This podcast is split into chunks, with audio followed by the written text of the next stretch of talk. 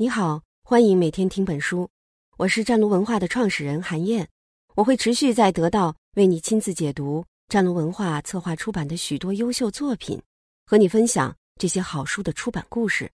同时呢，我也会穿插讲解怎么用不同的方法读不同的书，怎么提升你的阅读能力，以及怎么让阅读更好的成为一种终身学习的方法。今天呢，我要跟你分享的这本书啊，名字很有意思。叫做跳着踢踏舞去上班，这是一本关于股神巴菲特的书。在我从事出版行业的这二十多年当中呢，策划出版了很多跟巴菲特有关的书。这些书里面关于巴菲特的内容，你常常会看到的是以下这两条：第一呢是巴菲特的三大投资秘诀，比如说他钟情于投资估值便宜的蓝筹股，他擅长长期投资。他善用杠杆的力量，他用保险业务带来的浮存金，让如上这些原则完美的咬合在一起。第二是巴菲特的三大告诫，比如不要做自己不懂的事，永远不要做空股票，永远不要用杠杆投资。很多人都是这样看待巴菲特的，但是呢，却很少有人关心，在投资智慧和巨额财富的背后。巴菲特究竟是一个什么样的人？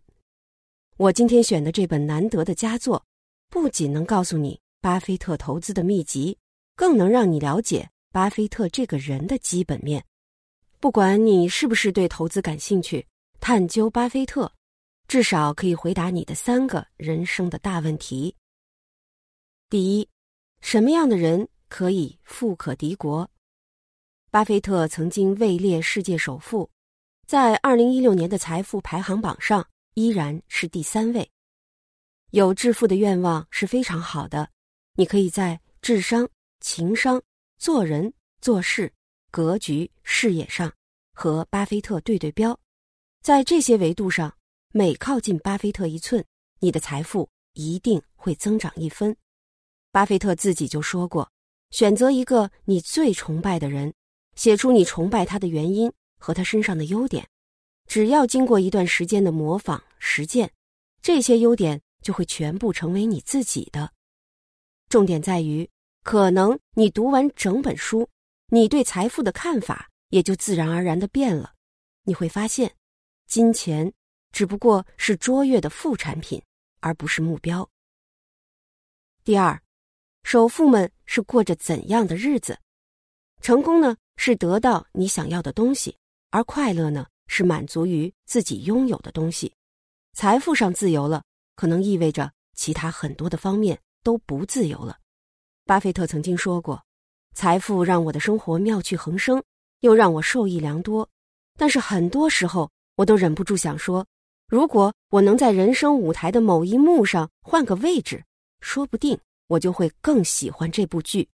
但我那该死的位置却正对着舞台。”等你听完这本书，你就会发现，拥有巨大的财富，往往意味着你要承担巨大的责任；披上耀眼的成就，往往意味着你要负责去照亮更多的人。第三，首富们有什么样的亲朋好友圈？观其友，知其人。再富有的人也离不开亲情、友情和爱情。要全面的了解一个人。一定要刷刷他的朋友圈。巴菲特最好的合作伙伴是查理芒格，最铁的忘年交是比尔盖茨，最爱的人是第一任妻子苏珊巴菲特。每一场的因缘际会都是人生不可缺少的一块拼图，都是成就一个人的必备要素。巴菲特不仅对好的公司会长期持有股票，对身边值得珍惜的人也是如此。他一旦找到了一个眼中的好人，就会用一辈子来交往。用巴菲特的方法了解一个人，长期结交一个人，相信你也会受益终身。好了，在进入今天的解读之前，我们先来问个小问题，看看你对巴菲特有多了解。迄今为止啊，巴菲特生命当中有一天是最重要又最难挨的。那么究竟是哪一天呢？我可以给你三个选项：选项一是他去面试哈佛商学院的那一天；选项二是他第一次结婚成为新郎官的那一天；选项三是他临危受命宣布担任所罗门兄弟公司代理董事长的那一天。这个问题啊，我会在接下来的解读过程当中为你揭晓。现在就让我们带着这个问题开始今天的解读。跳着踢踏舞去上班这本书的书名听着就让人快乐。这个书名呢是出自巴菲特自己的一句话。每当有人问他：“您老都八十多岁了，为什么还像普通上班族一样，天天都坚持去办公室呢？”巴菲特总是回答道：“投资对于我来说，本来就是一件快乐的事儿啊。”每个人都应该跳着踢踏舞去上班，难道不应该是这样吗？所以这本书的作者卡罗尔·卢米斯就把这本书命名为《跳着踢踏舞去上班》。说到这本书的作者，就更有意思了。大家都知道，巴菲特最亲密的合作伙伴和朋友叫查理·芒格，但是如果你问他谁排名第二呢，他一定会回答是卡罗尔·卢米斯。如果我们让时光倒流回一九六六年，你会发现，那时候几乎没有几个人知道巴菲特的名字，而卢米斯已经是美国财富杂志的资深编辑，曾经很多次获得了美国商业新闻领域的最高奖项。那一年，卢米斯想写一篇文章，把对冲基金这个新鲜时髦的理念介绍给大众，就是因为这个机缘，他认识了巴菲特。卢米斯不愧是一个有着敏锐商业嗅觉的编辑，第一次跟巴菲特见面，只聊了几句，他马上就断定，眼前的这个人就是一只如假包换的潜力股。虽然在随后发表的采访文章当中，他把巴菲特的名字给拼错了，少写了一个字母 T，但是他深深的被巴菲特的商业理念打动，不但马上入手了巴菲特公司的股票。也开启了两个人五十多年的友谊。巴菲特有一个传统，那就是每年他都会给自己的公司，也就是伯克希尔哈萨维公司的股东们写一封公开信。三十五年以来，卢米斯一直是巴菲特致股东的信的免费御用编辑。每年十二月到第二年的三月，巴菲特都会全神贯注的撰写公司的年报和这封。致股东的信。每年这段时间陪伴在他身边的就是卡罗尔·卢米斯，在这段时间里，他们两个人会一起仔细的打磨每一句话，反复的斟酌每一个词。这个过程就像是巴菲特亲自把自己的思想掰开揉碎，再灌输给卢米斯。可以说，卢米斯是深得巴菲特思想精髓的少数人之一。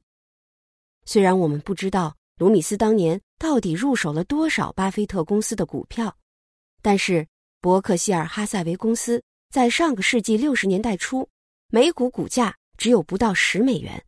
如果以卢米斯买入三千美元的股票来计算，那么到二零一七年，这笔股票的价值已经超过一亿美元了。这么看起来，卢米斯的这个免费编辑做的真是太值了。我们可以说这本书是写巴菲特的，但是我们也可以说这本书是巴菲特写的，因为在这本书当中收录了巴菲特投资生涯的所有重要节点，亲自撰写的多篇文章。我们可以从舞台的正面清晰的看到，巴菲特是怎么成就了自己的财富帝国伯克希尔哈萨维公司的，他的投资哲学和经营智慧是怎么。一步步铸就的，他如何看待财富的积累和传承，甚至他是如何看待人性、看待这个世界的？自从这本书的英文版出版以来，巴菲特常常会拿着它出现在各种场合：股东大会上、电视访谈中、投资论坛里。他会特别骄傲地说：“这是我的书。”他的忘年交比尔盖茨。不仅在这本书当中贡献了自己的文章，还到处做宣传。他建议每个人都来逐字逐句认真的阅读这本书。那么，跳着踢踏舞去上班，这本书到底讲了些什么呢？为什么这本书被大家称为绝对不能错过的一本书呢？接下来，我就从三个方面给大家解读一下这本书，分别是取舍、聚焦和诚信。这三点不仅是巴菲特投资的重要原则，同时也是他做人的根本哲学。首先呢，我们来看一下第一个原则：取舍。鱼与熊掌不可兼得。巴菲特常常说。投资当中的每一个选择都是取舍。他和自己的合作伙伴芒格常常提到的能力圈这个概念，体现的就是一种取舍。对于不熟悉的行业，不做是一种舍；在自己熟悉和深入研究过的领域当中出重手是取；避开瞬息万变的行业和复杂的商业模式是舍。选择有持续竞争力的简单生意是取。那么，在投资中，巴菲特是如何做取舍的呢？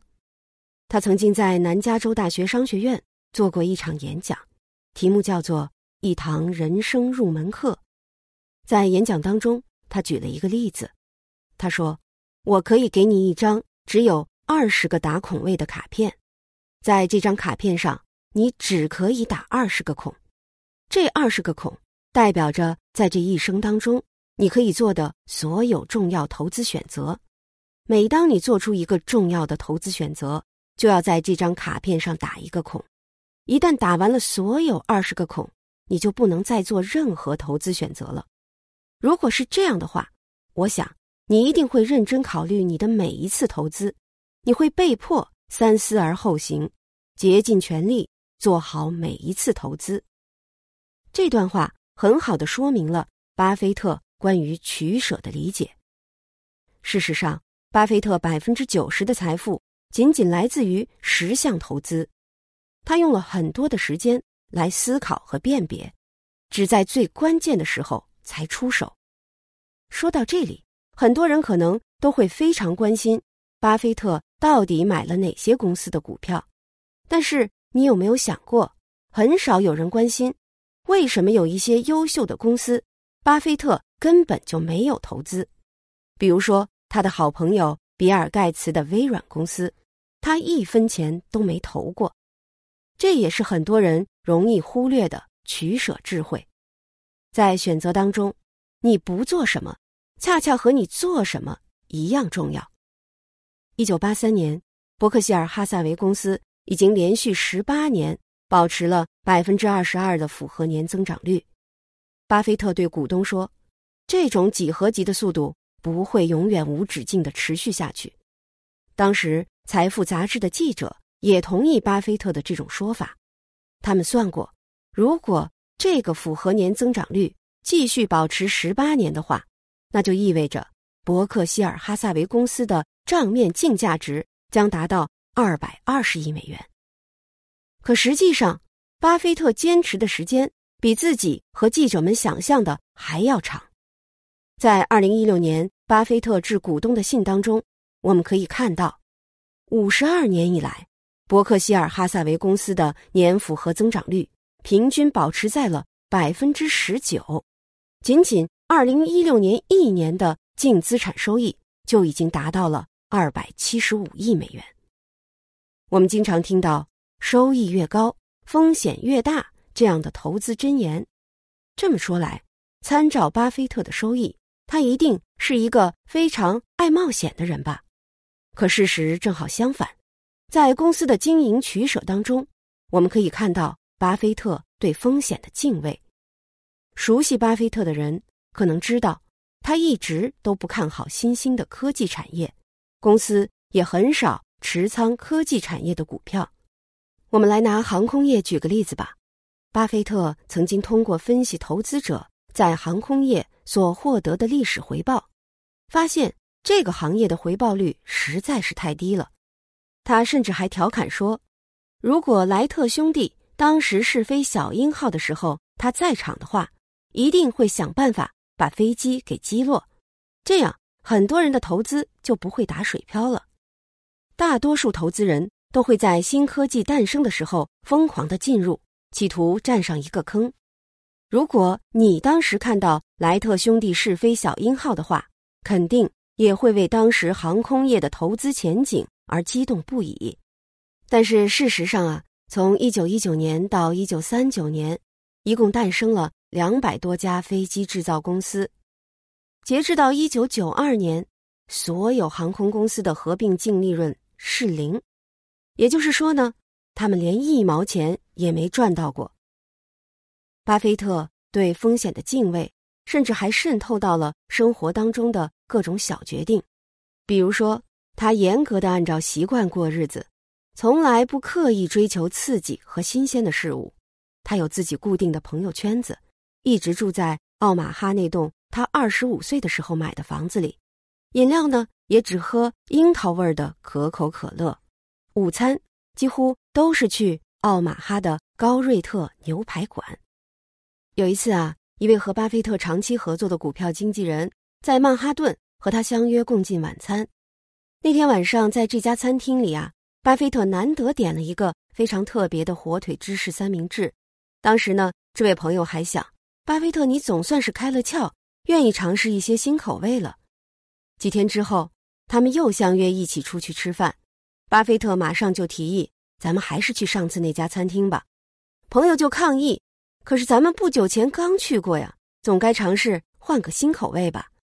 巴菲特回答说：“既然咱们在上次那家餐厅吃到了满意的火腿芝士三明治，现在就完全没有理由冒险去另一家你和我都不了解的餐厅吧。”以上啊，就是我为你解读的。跳着踢踏舞去上班这本书当中的第一个原则取舍，我们可以看到，巴菲特是一个特别擅长做选择的人，小到今天中午吃什么，大到投资决策，在任何一项选择当中都对风险保持着敬畏之心。所以呢，像巴菲特一样懂得取舍的人，从来都不问我怎样才能什么都做，而是会问。我想做出什么样的取舍？懂得取舍的人呢，也从来都不说这些事儿我都能做，而是会说我要在确保自己能做好的事情上大干一场。如果我们不能自己主动安排人生当中的优先次序，那么就会在无形当中任由别人去替我们做出安排。你的时间空档和智力带宽，非常容易就会被老板。同事、家人、朋友迅速填满，直到梗阻。设定界限，才能获得自由。无论是财务自由、时间自由，还是心灵自由。那么接下来呢，就让我来解读一下第二个原则：聚焦。中国有句古话说：“弱水三千，只取一瓢饮。”投资成败的关键。是你对所取的那一瓢到底有多深的了解？巴菲特坚持把资源和精力聚焦在自己擅长的领域里，少下注，下重注，集中优势兵力打歼灭战。就像他在这本书当中所提到的，在某种程度上，我们的成功就在于能够把注意力集中在可以轻松跨越过的一英尺的障碍上。而不是非要寻求跨越七英尺障碍的能力，而聚焦的结果也给他的投资带来了惊人的回报。巴菲特呀，有一个教科书一样的抄底案例，在一九六三年的时候，美国运通公司牵扯进了一起色拉油丑闻事件，运通公司担保的一家大宗商品交易公司，用子虚乌有的色拉油库存来骗取银行贷款。并且呢，出售这些色拉油的持有凭证。当被拆穿之后，大批持有凭证的债权人向提供担保的运通公司索要高额赔偿，金额高达一点五亿美元。屋漏偏逢连夜雨，两天以后，美国总统肯尼迪遇刺身亡，纽约证交所爆发了股灾，运通公司的股票一落千丈。投资人都避之而唯恐不及。但是，巴菲特和他的团队凭借着多年对零售和快消品的专注和研究，认为美国运通公司的核心业务，也就是他们的信用卡和旅行支票业务，依然是大有可为、有利可图的。所以，他就充满信心的大笔购进了被市场疯狂抛售的股票。五年之后，这些股票为他赢得了五倍的回报。巴菲特啊，他始终相信，在投资决策的准确性上，对少量的公司有很多了解的人，要远胜于对很多公司有少量了解的人。只有通过对所投公司基本面的深度研究，和对他所在行业内在规律的切实把握，才有可能建立起自己在投资当中的比较优势。熟悉巴菲特的人可能都知道。他是一个非常专注的人，但是他还是会常常警醒并且反思。有一年呢，他就曾经在致股东的信当中这样说过：“对于很多投资者来说，经营智慧被肾上腺素给打败了，一种追逐的狂热蒙蔽了投资者的双眼，他们的脑袋里只有不停的去俘获各种诱人的项目。”跨界天才帕斯卡尔的观察。是一语中的的，人们遭受失败和厄运，其实只有一个原因，那就是他们不能安静的待在房间里。这句话对我的震动很大。显然，我去年离开房间的次数太多了。回顾上一年，伯克希尔哈萨维最大的成就就来自于很多收购计划并没有得到执行。如果我们的计划都付诸实施了，那么，为此消耗的时间和金钱将是巨额的，结果却会是难以预料的。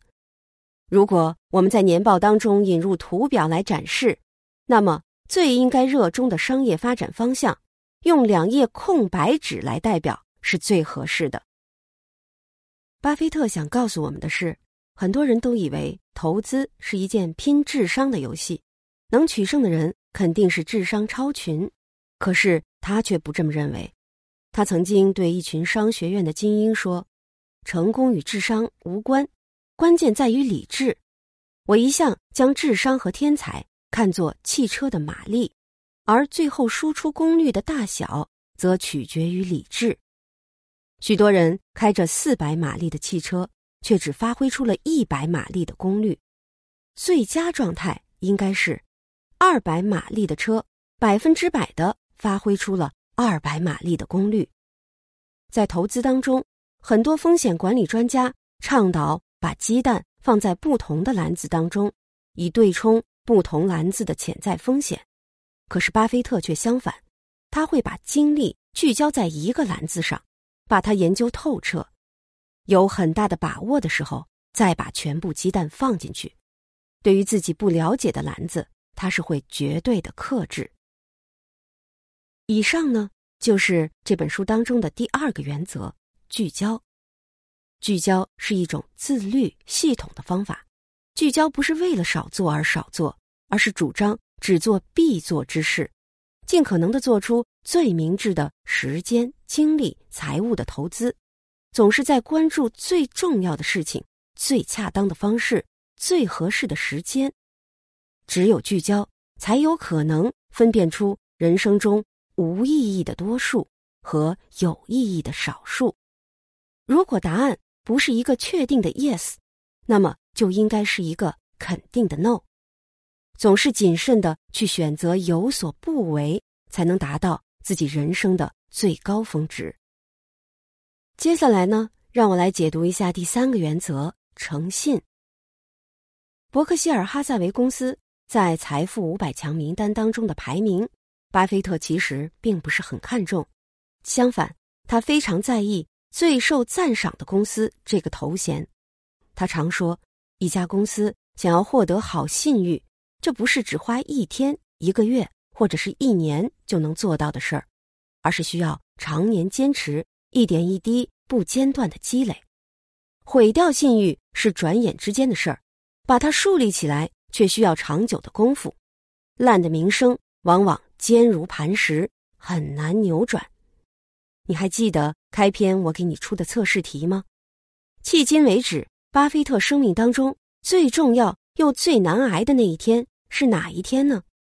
答案正是他临危受命，宣布担任所罗门兄弟公司代理董事长的那一天，因为这一天是他最难坚守诚信的一天。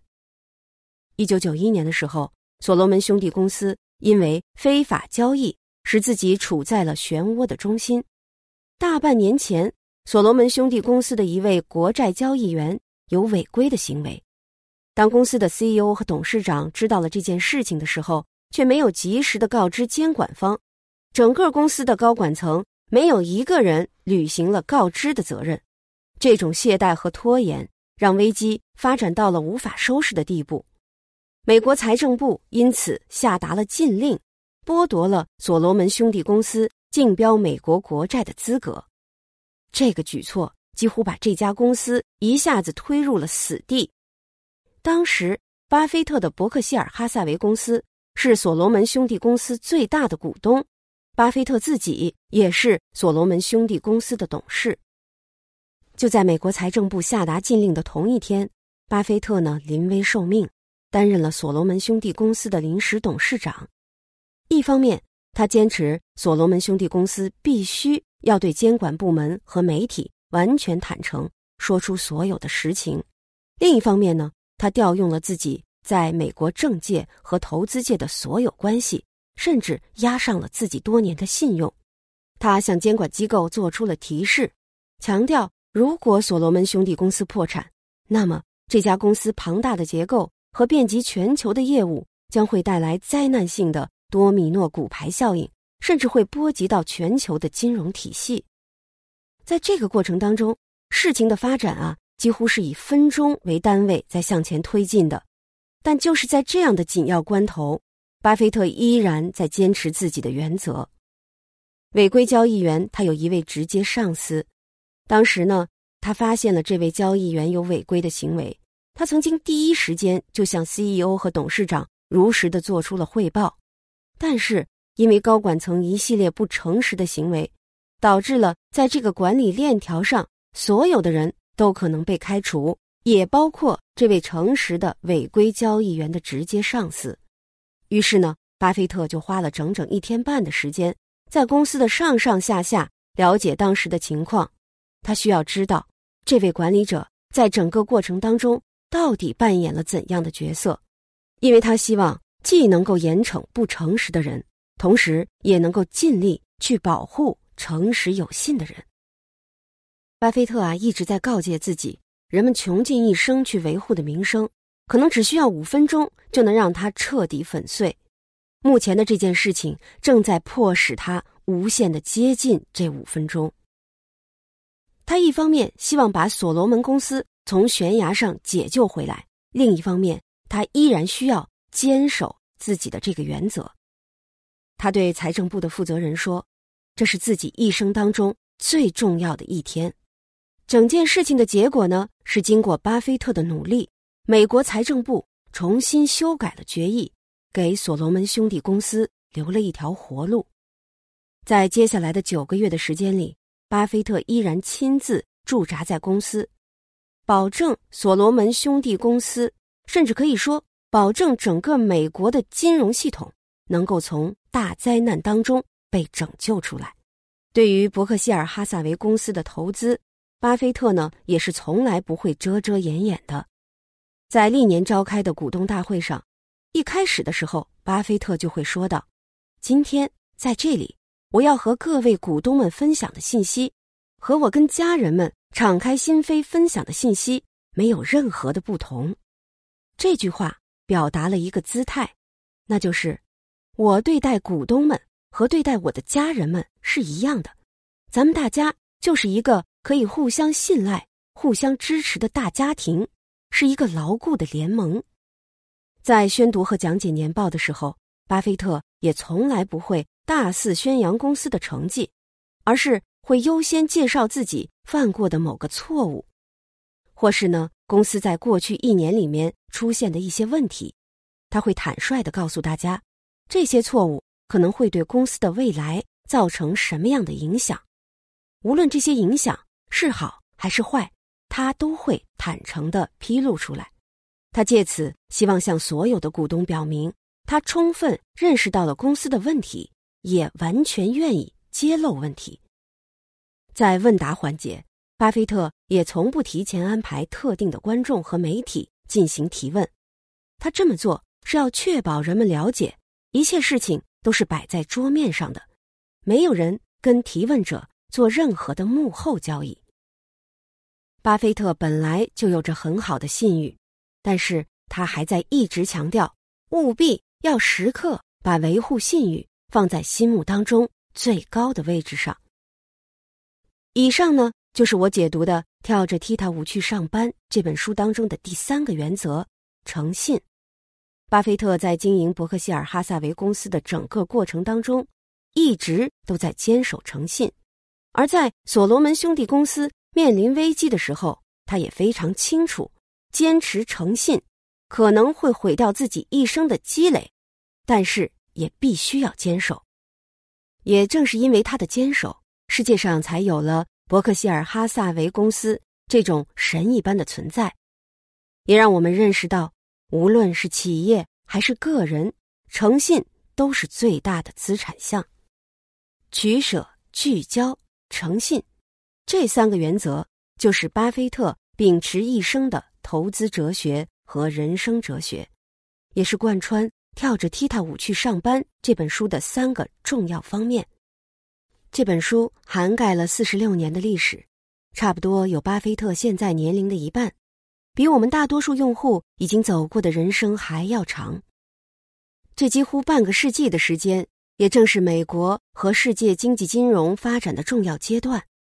无论从巴菲特个人的微观视角来回顾他财富积累和成长的过程，还是从世界经济和金融的宏观角度来重温这个跌宕起伏和风云变幻的历程，这本书呢，都是在不断的告诉我们：时间是优秀的朋友。是平庸的敌人，对于自己深思熟虑过的结果深信不疑，用理智和诚信不断的和人性的弱点来抗衡。如果你的选择是正确明智的，必然会收获意趣盎然的过程和不出所料的结果。我最后想说的是，当人们对于巴菲特天文数字一般的财富艳羡不已的时候，他却承诺要将这些东西全部捐赠出去。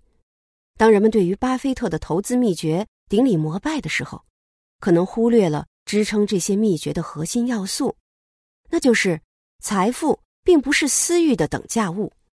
尽管巴菲特积累了大量的财富，但是他并没有被一己私欲所拖累，这使他的思维更加清晰，决断也更加的准确。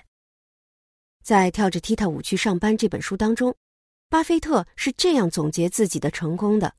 他说：“成功就是快乐，快乐是我的安身立命之本。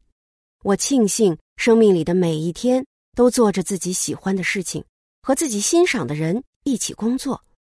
我跳着踢踏舞去上班，到了办公室以后，总觉得自己如同躺在沙发上望着天花板，天马行空的在上面涂涂画画，这简直是太有趣了。”好。跳着踢踏舞去上班这本书的分享就到这里，为你准备的笔记本文字就在音频播放页下方的文稿里。相信你在亲自阅读了这本书之后，更能从书里面众多的细节当中认识到更加立体的巴菲特。那么，本期我为你推荐的冲刺时刻的蓄力书单呢，包括了四本书：先发影响力、跳着踢踏舞去上班。爆发以及决战大数据，我会像今天一样，为你持续解读这些好书的精华之处，帮助你更加精通阅读，与最聪明的人共同进化。另外，这四本书的电子书在得到 APP 当中都可以购买到。现在你听到的这段音乐呢，是选自百老汇的超级制作人。莫雅多赫蒂所制作的世界著名的踢踏舞剧《大河之舞》，预祝你每一个工作日都能这样欢脱，像巴菲特那样跳着踢踏舞去上班。恭喜你又听完了一本书。